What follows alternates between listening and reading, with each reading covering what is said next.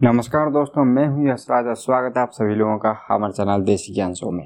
दोस्तों, हम सभी लोग जानते हैं कि इंडियन कल्चर में, इंडियन जो ट्रेडिशनल कल्चर है, उसमें इन्वेस्टमेंट के नाम पे कुछ है तो है गोल्ड, एफडी और रियल एस्टेट। रहा बात गोल्ड का, तो गोल्ड का जो इंटरेस्ट रेट होता है वो जनरली फाइव पॉइंट नाइन या फिर फाइव पॉइंट फाइव परसेंट होता है, और हमारा जो इन्फ्लेशन होता है यानी कि जो महंगाई का दर होता है वो भी कुछ इसी तरीके से ग्रो करता है, जनरली वो छः परसेंट पर ग्रो करता है। तो अगर आप एफडी में इन्वेस्ट कर रहे देन वो इन्वेस्टमेंट नहीं गिराता, उसमें बस आप अपने पैसे को अच्छी तरह से सेव करें आप बोल सकते हैं। उससे गलती से भी इन्वेस्टमेंट मत बोलना, क्योंकि उसमें ninety percent of the time loss होता है या फिर सेम पैसा ही रहता है, कभी भी ज़्यादा पैसा आपको नहीं मिलेगा। दूसरा बात आ जाता है गोल्ड, लेकिन गोल्ड में भी बहुत सारे इशू है, जैसे कि गोल्ड का प्योरिटी, गोल्ड का प्राइस बहुत ज़्यादा फ्लक्चुएट करता है। कहाँ से खरीदते हैं, गोल्ड ज्वेलरी बना के खरीदते हैं या फिर जो गोल्ड कॉइन खरीदते हैं, तो उसमें बहुत सारी चीज़ें हैं जो कि हमें ध्यान में रखना चाहिए। और तीसरा जो सबसे फेवरेट आ जाता है रियल इस्टेट, लेकिन हम सभी लोग जानते हैं कि रियल इस्टेट का एक प्रॉपर्टी खरीदने के लिए आपके पास बहुत सारे पैसे होने चाहिए, मतलब लाख से ऊपर पैसे होने चाहिए। कुछ कुछ मेट्रो सिटीज़ में ये अमाउंट फिफ्टी लाख से भी ज़्यादा हो जाता है, तो इतना पैसा अरेंज करना एक बहुत ही बड़ा डिफिकल्ट काम हो जाता है। तो आज के इस एपिसोड में हम लोग इसी चीज़ को डिकोड करने का ट्राई करेंगे कि आप कैसे रियल इस्टेट में बहुत ही कम पैसे से, मतलब पचास हज़ार रुपये से रियल इस्टेट में इन्वेस्ट कर सकते हैं, और आने वाले सालों में आप कुछ एक हज़ार रुपये से कैसे रियल इस्टेट में इन्वेस्ट कर सकते। तो चलिए बिना किसी देरी के शुरू करते हैं आज का episode right after this intro. देसी ज्ञान में प्रोवाइड करते हैं हम बहुत सारी नॉलेज जो आपको ना कोई किताब में मिलेगा, ना कोई स्कूल या फिर कॉलेज का सिलेबस में, ना आपको कहीं पे पढ़ाया जाएगा। वो हम लोग प्रोवाइड करते हैं टेक्नोलॉजी के बारे में, बिजनेस के बारे में, कम्युनिकेशन के बारे में, बहुत सारे नॉलेज उसे आपके साथ शेयर करते हैं। कोडिंग हो या फाइनेंस, सब कुछ यहाँ पे हम कवर करते हैं। अगर आपको लाइफ में आगे बढ़ना है तो आपको सीखते रहना चाहिए, और वो बोलते हैं ना, जो सीखता है वही टिकता है।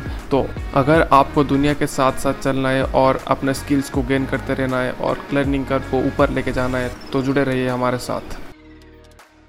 दोस्तों, अभी जब हम जान चुके हैं कि गोल्ड और एफडी में कितना रिटर्न होता है, क्या फ़ायदा है, क्या नुकसान है, तो अभी आते हैं इस पॉडकास्ट के मेन टॉपिक के ऊपर, यानी कि रियल इस्टेट के ऊपर।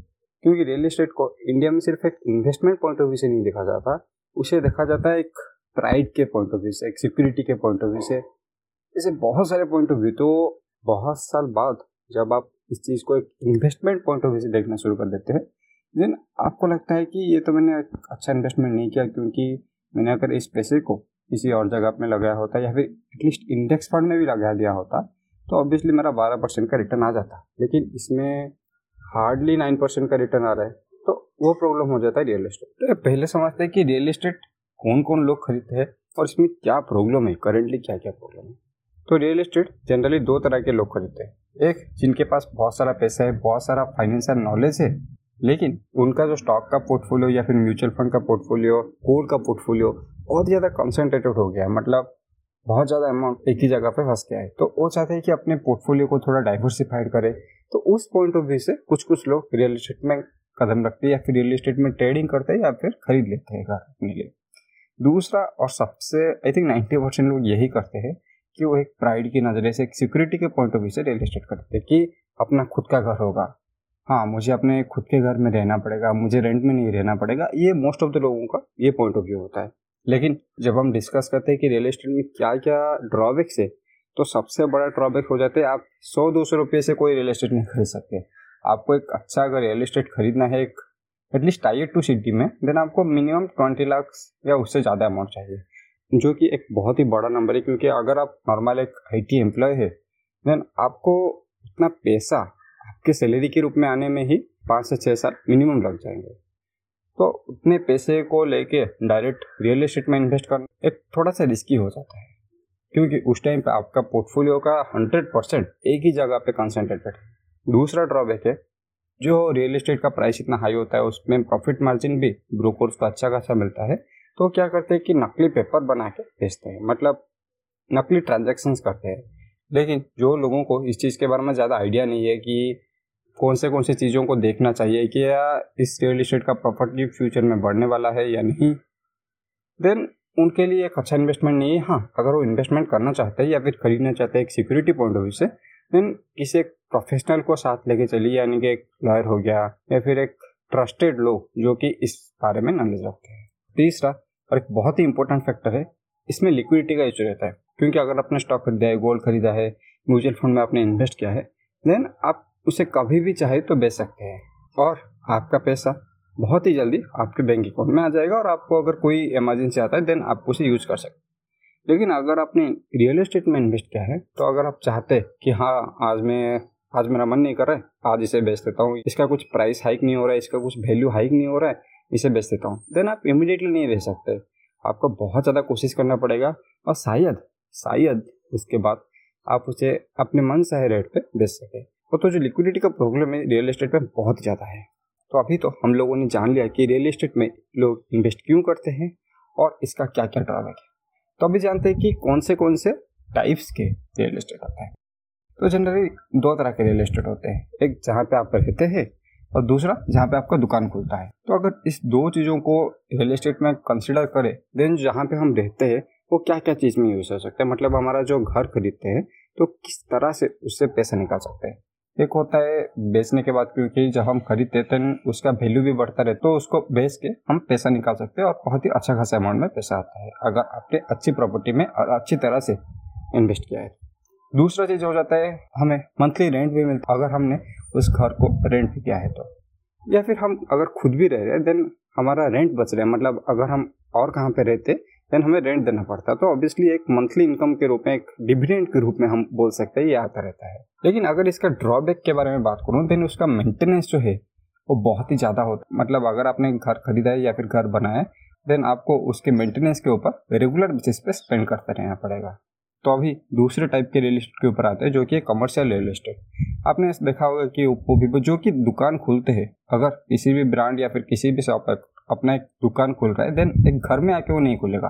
तो एक कमर्शियल रियल एस्टेट प्रॉपर्टी जो कि रोड के साइड में है या किसी एक अच्छे लोकेशन में है, वहाँ भी अपना शॉप खोलने का ट्राई करेगा, तो उसको बोला जाता है कि कमर्शियल रियल एस्टेट। और उसमें फ़ायदा क्या है, क्योंकि शॉप का साइज़ छोटा होता है जनरली, मतलब अपने घर के साइज़ से छोटा होता है, उसका मेंटेनेंस में इतना ज़्यादा खर्चा नहीं होता। जनरली वो जो कंपनी लेती है वही उसका अच्छे से ख्याल रखती है, क्योंकि वही उसका बिजनेस है, वही उसका दुकान है। अगर वो आपके रियल एस्टेट को हार्म पहुंचाने का या फिर तोड़ने का ट्राई करेगा देन उसका ही दुकान बंद होने वाला है। और दूसरा चीज़ ये हो जाता है कि उसमें एक इनकम जो होता है वो थोड़ा स्टेडी होता है और अच्छे अमाउंट में आता है। जनरली जो घर होता है उससे एक ज़्यादा अमाउंट में उसमें रिटर्न आता है। और अगर आपने किसी अच्छे कमर्शियल प्रॉपर्टी में इन्वेस्ट किया है देन बहुत ही अच्छी तरीके से आपको रिटर्न मिलेगा। तो अभी तो हमने रियल एस्टेट मार्केट क्या है, कितने तरह का है, क्या फ़ायदा है, क्या क्या नुकसान है, सारी चीज़ों के बारे में हम लोगों ने देख लिया है। तो तभी आते हैं इस पॉडकास्ट के मेन टॉपिक के ऊपर कि कौन सा रियल एस्टेट खरीदना चाहिए और कैसे खरीदना चाहिए। तो बाकी सारे जो ट्रेडिशनल वे है मैं आप सभी लोगों को ऑलरेडी बता चुका हूँ। अभी आते एक नया ट्रेंड जो शुरू हुआ है उसके बारे में, जो कि ये आर ई आई टी यानी कि रियल एस्टेट इन्वेस्टमेंट ट्रस्ट। अगर आसान भाषा में आपको बोलना चाहूँ तो आप लोगों को ये बहुत ही कॉम्प्लिकेटेड लग रहा होगा कि क्या ट्रस्ट का बात कर रहा है, ये कुछ कंफर्म होने वाला है क्या, लेकिन ऐसा कुछ नहीं है। इसे अगर आसान भाषा में मैं बोलूँ देन ये होता है रियल एस्टेट का म्यूचुअल फंड। जब मैंने बोला कि कमर्शियल प्रॉपर्टी में इन्वेस्ट करना सही रहता है, लेकिन जो बड़े बड़े मॉल्स में कमर्शियल प्रॉपर्टी खरीदना इतना आसान नहीं होता, उसमें बहुत सारी लीगलिटीज़ होते हैं और आपको फुटफॉल देख के, मतलब बहुत सारे फैक्टर को कंसिडर करके आपको कमर्शियल प्रॉपर्टी खरीदना चाहिए। लेकिन अगर कोई एक अच्छा आदमी जिसको इस फील्ड में नॉलेज हो या फिर कोई एक अच्छा कंपनी जिसका काम ही यही हो, तो वो अगर कमर्शियल प्रॉपर्टी आपके नाम पे खरीदे और आपको मंथली बेसिस पे रेंट देते रहे देन ये एक बहुत ही अच्छा इन्वेस्टमेंट आ जाता है। तो इसी को ही कहते हैं आर ई आई टी, यानी कि जो बड़े बड़े कंपनीज होते हैं वो बहुत सारे कमर्शियल प्रॉपर्टी में इन्वेस्ट करते हैं और इसीलिए आपसे कुछ पैसा लेते हैं। जैसे जनरली म्यूचुअल फंड में जैसे हम वन थाउजेंड या फिर टेन थाउजेंड देते हैं वो हम रेगुलर बेसिस पे देते रहते हैं और उस पैसे को इन्वेस्ट करने के बाद जो भी रिटर्न आता है, जो भी रेंट आता है उनके पास, उनमें से नाइंटी परसेंट वो सर्कुलेट कर देते हैं जिन लोगों ने उन्हें पैसा दिया था। तो एक बहुत ही अच्छा इन्वेस्टमेंट बन जाता है लास्ट, क्योंकि हम लोगों ने जो जो पॉइंट को डिस्कस किया था कि क्या क्या ड्रॉबैक्स है रियल एस्टेट में, ये सारे पॉइंट को अच्छी तरह से कवर करता है। पहला बात, आपको रेंट मिलता रहता है, आपको कुछ ज़्यादा करना नहीं पड़ता, सेकंड चीज़। थर्ड और सबसे इम्पोर्टेंट पॉइंट, यहाँ पे लिक्विडिटी का इशू नहीं रहता, अगर आप बेचना चाहें तो आप बेच के निकाल सकते हैं।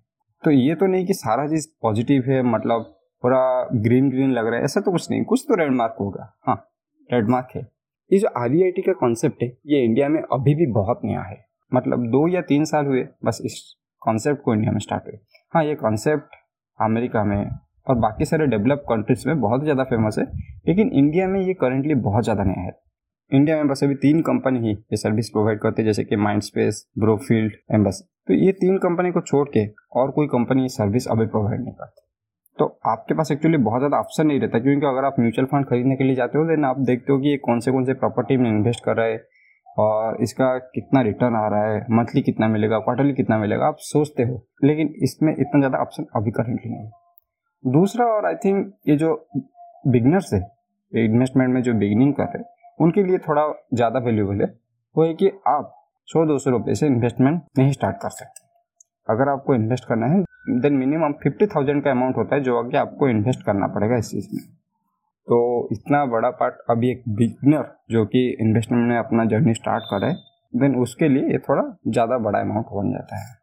तो ये था आरईआईटी का पूरा कॉन्सेप्ट। हमने पहले रियल एस्टेट के बारे में जाना, फिर आरईआईटी के बारे में जाना और आरईआईटी किस तरह से एक एक प्रॉब्लम को सॉल्व कर रहा है उसके बारे में जाना। तो आज के इस पॉडकास्ट को यही ख़त्म करते हैं। अगला जो पॉडकास्ट होगा उसमें हम डिस्कस करेंगे एक आरईआईटी में क्या क्या चीज़ को देखना चाहिए और किस तरीके से अपने लिए अच्छा आरईआईटी चूज करना चाहिए। तो इससे पहले हमने एक हेल्थ इंश्योरेंस का भी पार्ट बनाए, दो पार्ट बनाए एक्चुअली, जिसमें हमने पूरा हेल्थ इंश्योरेंस को ए टू जेड कवर किया है। अगर आप लोगों ने उसको नहीं सुना तो प्लीज़ जाके उसे चेकआउट कीजिए और हमारे पॉडकास्ट को फॉलो कीजिए ताकि जब भी हम पॉडकास्ट लॉन्च करें आपको नोटिफिकेशन मिलता रहे। तो इसी के साथ आज का एपिसोड खत्म करते हैं। धन्यवाद।